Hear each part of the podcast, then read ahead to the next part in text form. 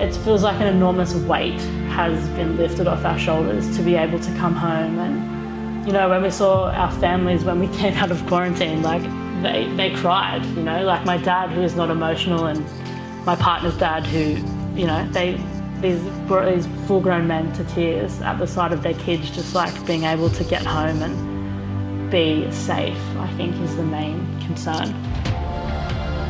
This is the Deep in the Weeds podcast. I'm Anthony Huckstep. Over the last 10 months, we've talked of the impact of COVID 19 on many hospitality professionals, how lucky we are down under, and the ongoing concerns still at play abroad. Something we haven't touched on much is the difficulties for many Australians trying to return home to reconnect and set up lives back home. Isabel Little is the new head chef of LP's Quality Meats in Chippendale, Sydney. Isabel, how are you going? Yeah, I'm good, Huck. How are you?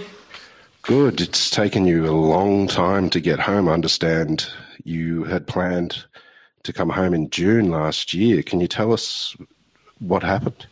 Yeah, so it's been been a bit of a mission. Um, originally, my partner and I had flights booked home for June and before then, we were kind of toying with the idea about should we stay, should we go. Things were getting pretty pretty intense over in Europe. Um, we'd actually just had my family visit for about a month, um, and everything was fine. And then within a week, it kind of just went boom, skyrocket out of nowhere. This is happening. So we kind of made the decision to pack everything in and come home. Uh, we're both Australian, so we how silly we were thinking it would be quite simple to get back here. Um, and it was just, you know, one cancelled flight after another. Um, a couple of different airlines. We spoke to the Australian government on a regular basis, trying to get on a commercial flight because at this point they hadn't even started the, the repatriation flights. So we were lucky and fortunate in the fact that my partner kept her job um, so she's a fashion designer, so she was able to work from home, um, which was really, really lucky for both of us. And then it was just basically it was a, it was honestly a waiting and a chance game that kind of the next couple of months were just that. Um, so quite stressful, pretty intense. We ended up getting a flight with Singapore Airlines.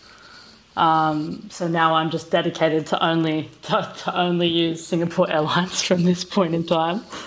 Um, but they were great. Uh, it was honestly so surreal, like that flight from because they only connect through Singapore um, at the moment, and that flight from Singapore to Sydney, uh, it must have had maybe 18 people in total. Yeah, it was just it was and kind of going through Changi Airport was just like it was empty and just out of this world. What a time to travel and try and manage those expectations of getting home and just, yeah, turbulent time. Take us back to uh, Europe. You you were working in uh, in England, but you weren't living there. And can you tell us about what your work life situation was? Yeah. So originally, I left Australia and I headed to New York, uh, and I was there for about six to eight months. Um, and I basically had packed up. I kind of, funnily enough, wasn't actually working in a kitchen. I was actually studying engineering at the time.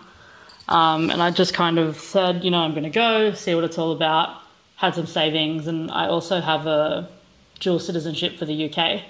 So after New York, I ended up in London uh, for about three and a half years, just kind of working at a couple of good restaurants. And about halfway through that, I met Tomos Parry, who's the chef of Brat in, in Shoreditch in East London, uh, which is kind of where I, I guess, found my feet again with cooking and really found with Thomas it was just a really great learning environment and you know we were able to kind of really just connect and I was able to cook freely with him and that was great um, and then I was offered an opportunity with my best mate to do like a series of pop ups around London at a butcher shop called Hill and Szrok.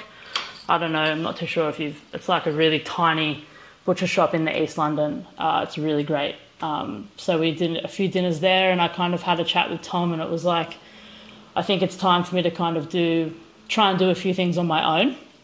Um, I was actually uh, heading to Paris to do a like a three to six month residency there at a restaurant called Le Fleurance. Um, and then it all kind of came to a big halt because my girlfriend was offered a job in Amsterdam.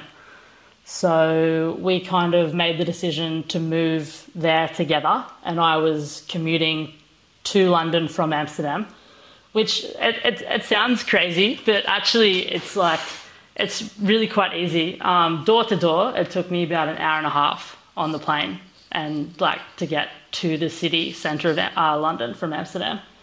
So I was kind of FIFO, I guess, I guess you could say, for a while. While my best mate and I did these pop ups and kind of looked into avenues of getting a summer residency. And then this thing with Paris was on the cards, and I was going to Paris on the train and kind of meeting producers and meeting the teams. And we were putting in a small grill at this restaurant, and you know, it, it, it was all happening. And then, yeah, I got a phone call from these guys in Paris in January, in, in March, I guess. And they were just like, that's not happening. We're really sorry. This is just, it's out of our control. So then everything just kind of came to a halt.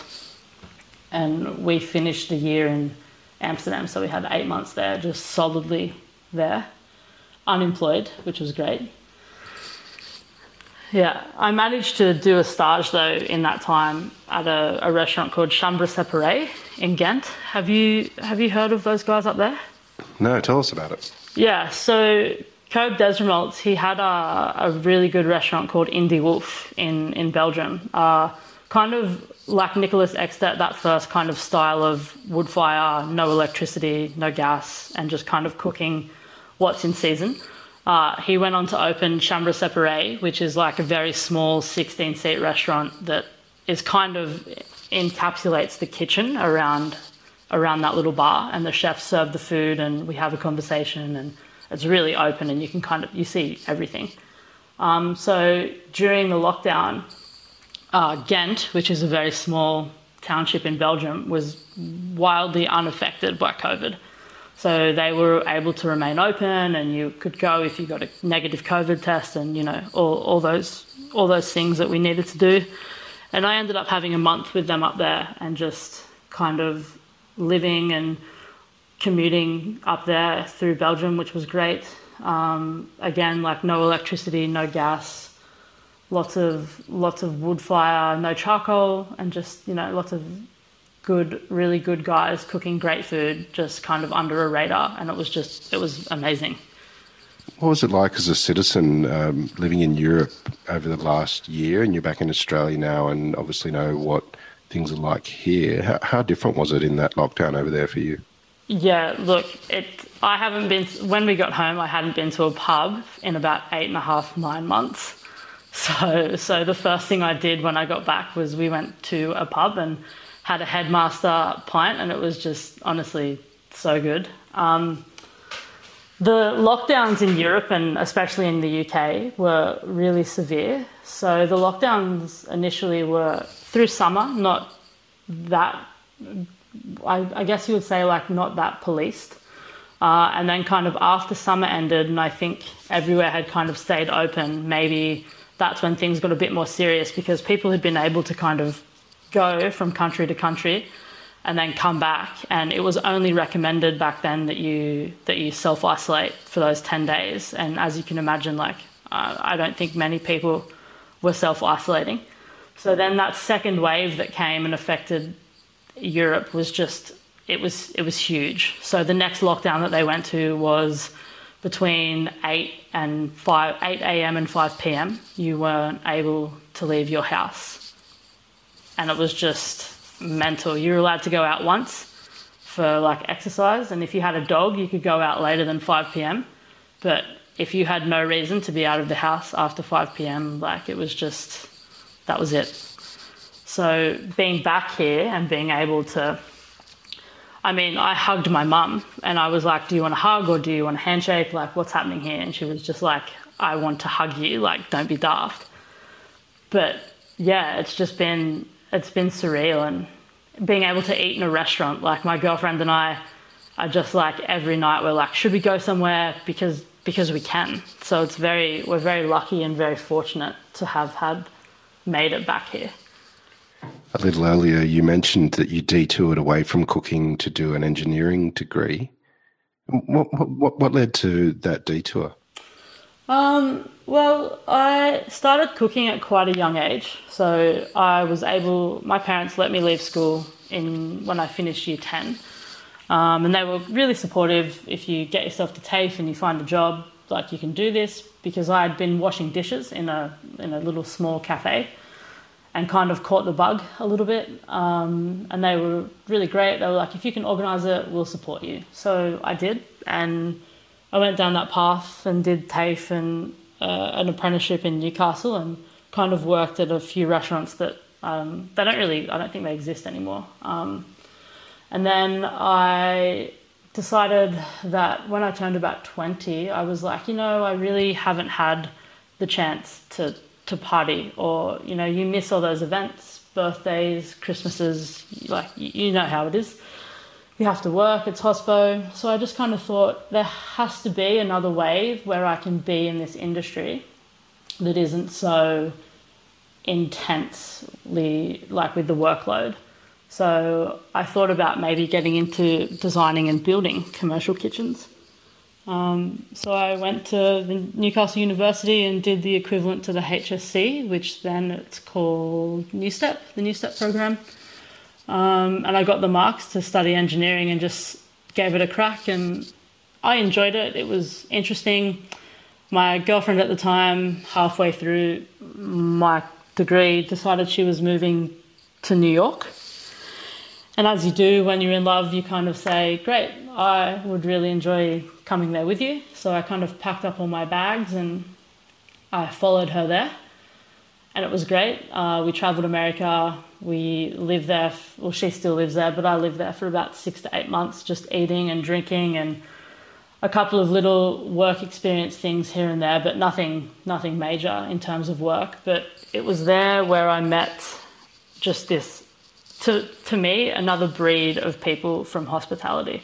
It was meeting people who had chosen, you know, these paths in hospitality and these careers because they could, not because it was under circumstances that they needed to. It was because they really fucking enjoyed what they did. And meeting those people from Newcastle to from Newcastle to New York, it was just like, holy shit! Like this is where I need to be. Um, and that was that was kind of I did a big 360, I guess. Started, stopped, and then was like, you know what? this is actually where I need to be. I'm relatively good at it, and I want to see where I can go with this and see what happens. Your love for food started at a really young age. Can you take us back to your upbringing uh, in a rural country town? Yeah, so I was actually born in a kitchen, uh, which is hilarious. Yeah, my mum was a midwife, or she yeah she was a midwife, and had my sister, and then with her second baby was like, you know what, I can I can probably manage. So I was on the kitchen floor halfway through the day. Um, my dad went out to get, you know, the Australian Chinese takeout, and when he came back, I was there. so it was pretty surreal for him as well. Um, and I grew up in a, a, small town called Gloucester, which is a couple of hours north of, of Sydney and Newcastle on the Barringtons. Um, and you know, we had no TV, we had no real electricity, we had a generator. Um, my dad tried to grow organic chickens and God love him, he was only I think like 15 years too early and he probably would have been a been a smash hit. But we tried chickens, we did carnations and along along the way we reared our own cows and pigs and kind of had that lifestyle that a lot of people are turning to now, I think. Like I listened to your podcast with Analiese Gregory and it's like when I was a kid and I was doing all those things with my parents, you know, like I, I killed my first chicken when I was 11 or 12 and we had it for dinner that night or the next day. And there's a funny story that my mum loves to tell now that I'm a chef. Um, I came, I came home from school one day and was just like, what's for dinner? And you know, like we're having roast duck and dad's getting like beetroots from the backyard and like we'll have like the cherry jam I made last year or something like that. And and I turned around and just said, Do we really have to have roast duck again? Like just like the little shit that I was, like I just wanted, you know, box fish fingers and, and steamed broccolini or something like that. And um no, it was good. There were a couple of times during that upbringing where we raised a pig. And when he got sent away to be to be slaughtered, it was really emotional. It was really sad. You know, my mum and I spent a couple of days in bed, kind of grieving the loss of that animal. But then a couple of days later, you know, we had we had roast pork, and it was honestly the best pork I've ever had in my entire life. You know, and there's just such a a difference to growing to growing up like that. And back then, I really hated it. You know, no TV, no real electricity, no solar power. And I find myself now in the way I cook and the way I express myself through food is just like it was back when I was a kid 20, like 18, 20 years ago, you know?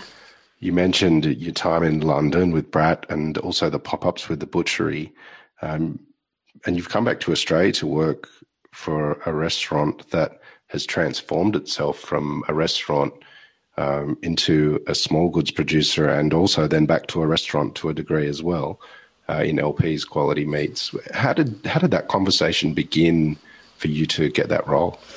Yeah, as as most things do these days, it was over Instagram. Funnily enough, uh, Luke put out a you know a chef's needed and this was back the beginning of last year and I was we were toying with the idea of coming back and I just thought, you know, I'm going to reach out and just kind of see have a feel around and see what it's about.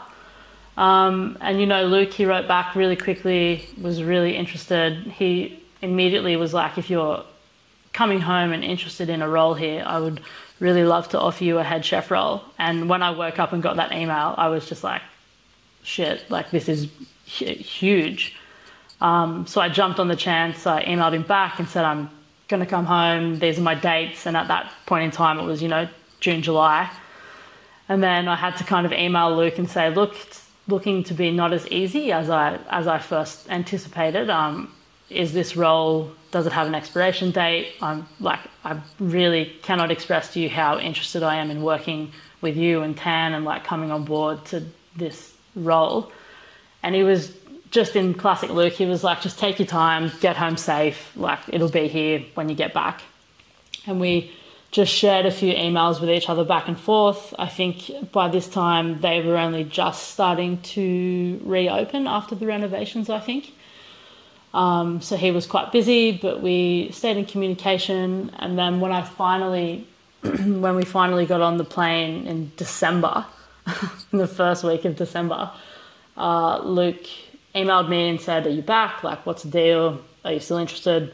And I went in as soon as I got out of quarantine, like a couple of days later, I went and immediately saw him and just said, Yes, this is what I want to do. If you'll have me, I can be here. And that was kind of that.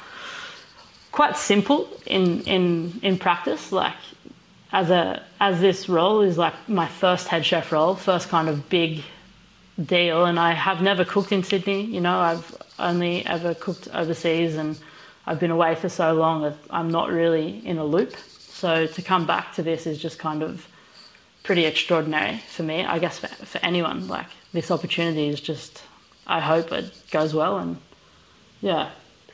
You mentioned when you saw the opportunity, you, you wanted to jump on it and you saw it as an amazing um, restaurant to be part of. What was the lure for you for, with LP's Quality Meat? Yeah, I guess I've been to LPs a few times. So when I've come home on, you know, a holiday or a couple of weeks here and there, I would always try and go and eat at LPs. Um, I've always liked his style of cooking. I've haven't met him before in person, but vicariously knew through a couple of people. Like one of my good friends is Aaron Ward at, at Sixpenny, and we were just chatting, and I was asking him about, you know, places and things that were opening when I was thinking about coming back. And he actually said, you know, I think you'd really fit in at LPs. You know, Luke and you have a very similar style and cooking approach. Um, why don't you like try and see if there's anything available? And he threw out a couple of other places, but to me, LPs just kind of struck a chord with me. I think maybe maybe it was just because I'd seen Luke and seen the way his mannerisms are and the way he is with people. Um, I think he's just a really great, gentle guy, and you know his resume is tenfolds over. You know, so having an opportunity to kind of learn anything from him, and I mean, in this first week, you know, like he's like, oh, I don't want you to feel overwhelmed or anything, but you know, we collaborate all these pHs with the fridges and stuff, and I'm just like, whoa, like I've I've never done this, and he was like, no, no, no, it's fine, like you'll be okay, like we'll move slowly in it, and I was like, okay, so it's pretty whirlwind experience. I mean, it's only been three weeks since I started, so it's all still pretty fresh. You mentioned that Aaron Ward at Sixpenny um, said that you'd fit right in there. Tell us about your own cookery and, and how it is similar to what uh, LP's offers.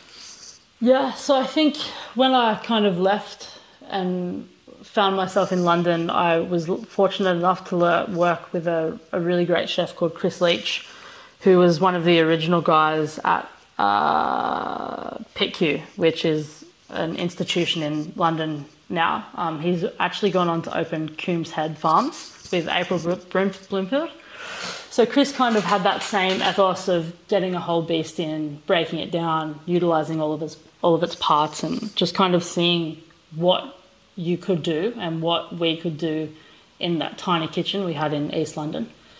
Um, and I think it's there I first really used an open fire kitchen. We had a small little uh, hibachi style, not an actual hibachi, but like a, a pretty old school Japanese little konro thing.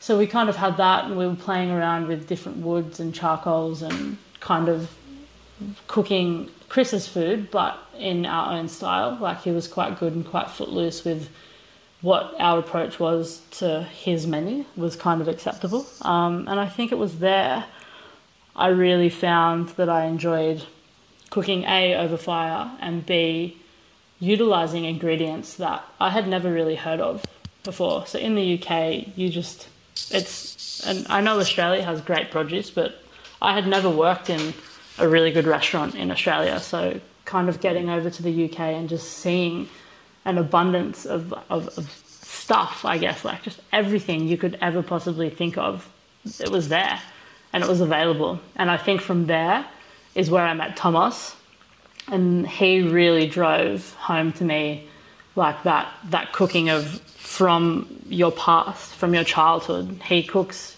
the way he cooks is from his history in Wales, and he brings it together with a bit of Basque region, and then he goes and takes uh, English produce and kind of incorporates it. So it's like this big melting pot of everything you have ever learned as a kid, I guess, kind of has come forward to this surface and that that's how I approach my food. I think as well now. I think coming from a farm and you know having having to give away a pig to be slaughtered and then getting it back and watching my dad cook a roast like a roast pork is just exactly how I would like to cook my food in a restaurant. And I think Luke is kind of similar in the sense that he doesn't necessarily want to do too much to things and he likes to let them speak for themselves. Um, and I think it's just it's a gentle a gentle way of cooking. I think it's not forced. It's not you know tiny brunoise echallots, and that if they're not all perfect little squares, we we can't serve them. I appreciate that that has its place in the food world, and and love going to those kinds of restaurants to eat. But I think for myself, it's just kind of that laid back style of cooking and just seeing what's around and kind of making it a harmonious plate, I guess. You mentioned you'd been to LP's uh, to eat previously on trips down under, and now it's your first head chef role.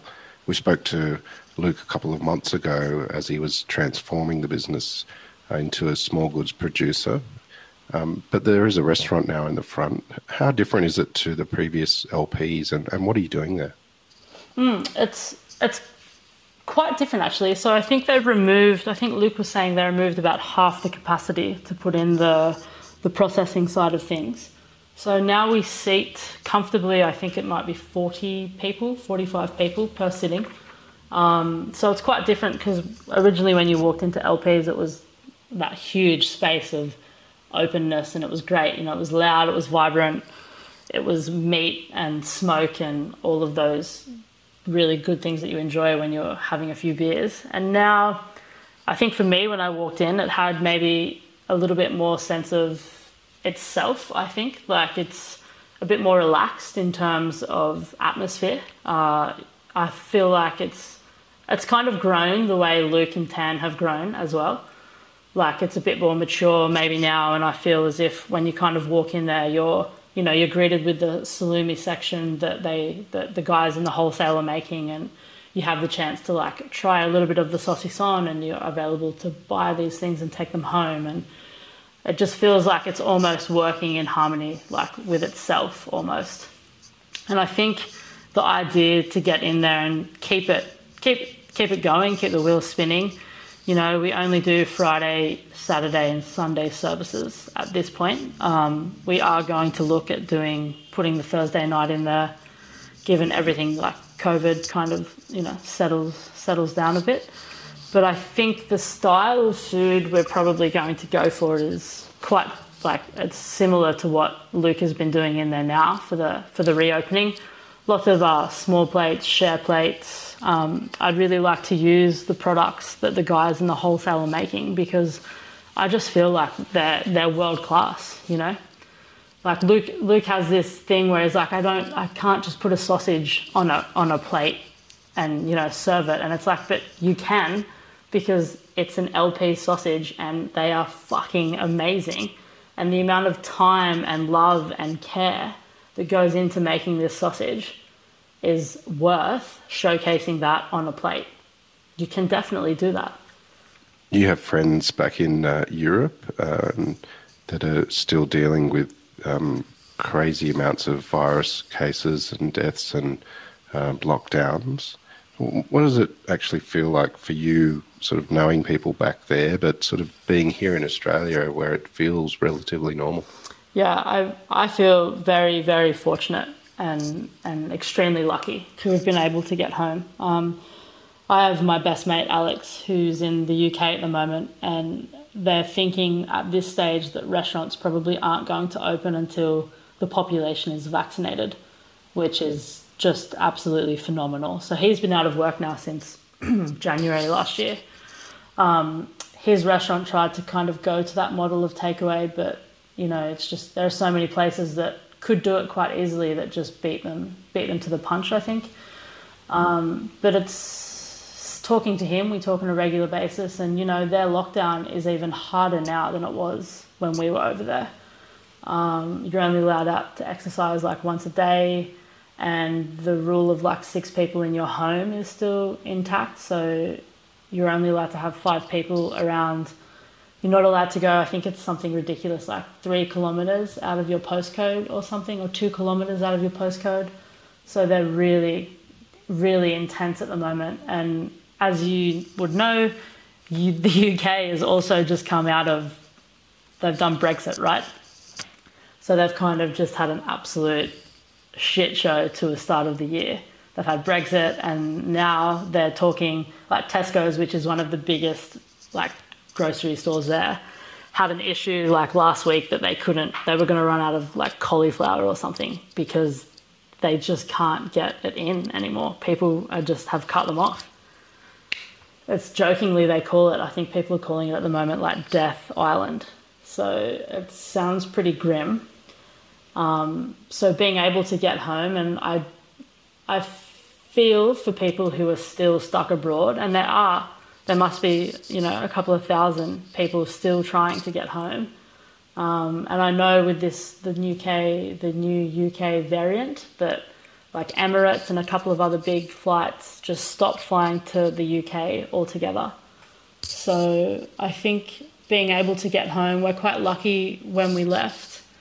Um, and I think that it is surreal to be here in Australia and to be I know we're not meant to, but like I said, like to hug my mum or to, you know, go around to my girlfriend's parents' house for dinner and just be able to sit in the company of people and not be worried anymore is just a huge relief. Like it's I, I can't even explain it in words. Like it's just kind of like it just it feels like an enormous weight has been lifted off our shoulders to be able to come home and you know when we saw our families when we came out of quarantine like firstly I could have kissed the concrete but secondly like they they cried you know like my dad who is not emotional and my partner's dad who you know they these brought these full grown men to tears at the sight of their kids just like being able to get home and be safe I think is the main concern.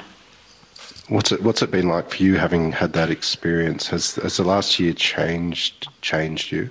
Yeah, I think so for sure. I think um, definitely like a lot of people in this industry, you know, it's been it's been bittersweet because I've been able to have time with my partner and have more time with my family and you know I've got a young nephew so being able to see him and you know on the on the phone like 2 years ago all he would say to me was like when do you go to work? Like, what time do you finish work? And like, that was his knowing of me was that like, I'm, I'm going to work. Like, Izzy goes to work and then she'll ring you when she gets home. So for, for me, it's been quite a big shift in, I think, having an appreciation for my, for my own time. Um, definitely having an appreciation for other people's time and just kind of knowing that it's okay to, to slow down. It's, it's okay to say no, which is a huge thing for me and it's something that I've been practicing for the past 10 years. And I really realized last year that, you know, you can say no and things will be okay, you know? Well, you are back home and you're head chef of a restaurant that's um, one, of, one of the best in Sydney and certainly one of the most unique in Australia. What are you most looking forward to as the role continues? I know you're only three weeks in, but what are you really excited about? Um, I'm really excited about getting to know Sydney and getting to know the clientele and the customers and the, the expectations. Uh, I'm really interested in getting down and dirty with some producers and getting to know people. I've only just started doing the ordering like this week for LPs, so kind of finding my feet in a rhythm with finding people that like two providors that do the dry goods and a few other people and Haverick Meats and stuff, and just kind of meeting people and being able to to freely meet people and have a conversation. And I'm looking forward to, within reason, putting my my own spin on a few things at LPs and hoping to just keep that menu light, fresh. Uh, we I really would like to get into the vibe of, you know, every couple of weeks having a good change and a reshuffle. Um, I really enjoy the teaching aspect of the role. So there's a couple of young guys in there at the moment who are really great chefs, um, and I'm looking forward to you know being able to help teach and talk to and communicate with that next generation of, of chef, you know, and just have a have a community around me that is that that is home, I guess, and be emerged in that community and just yeah, look forward to seeing where it goes and what can actually the possibilities are, are endless i think. Especially with luke and tan like they're really really just like you do you like let us know and we're going to be okay. So that's it's it's been a nice kind of entrance point for sure. Well that is a nice entrance point and very much looking forward to see what you luke and tanya do with lps moving forward. We've loved having you on deep in the weeds to hear your story. Um, welcome back to Australia, and um, keep in touch. We'll keep yeah. in, we'll um, talk again soon. We will. Thanks, Huck. This is the Deep in the Weeds podcast. I'm Anthony Huckstep. Stay tuned as we share the stories of Australia's hospo community, suppliers, and producers in search of hope during this pandemic. Special thanks to executive producer Rob Locke for making this all happen. Follow us on Instagram at Deep in the Weeds Podcast or email us at podcast at deepintheweeds.com.au. Stay safe and be well.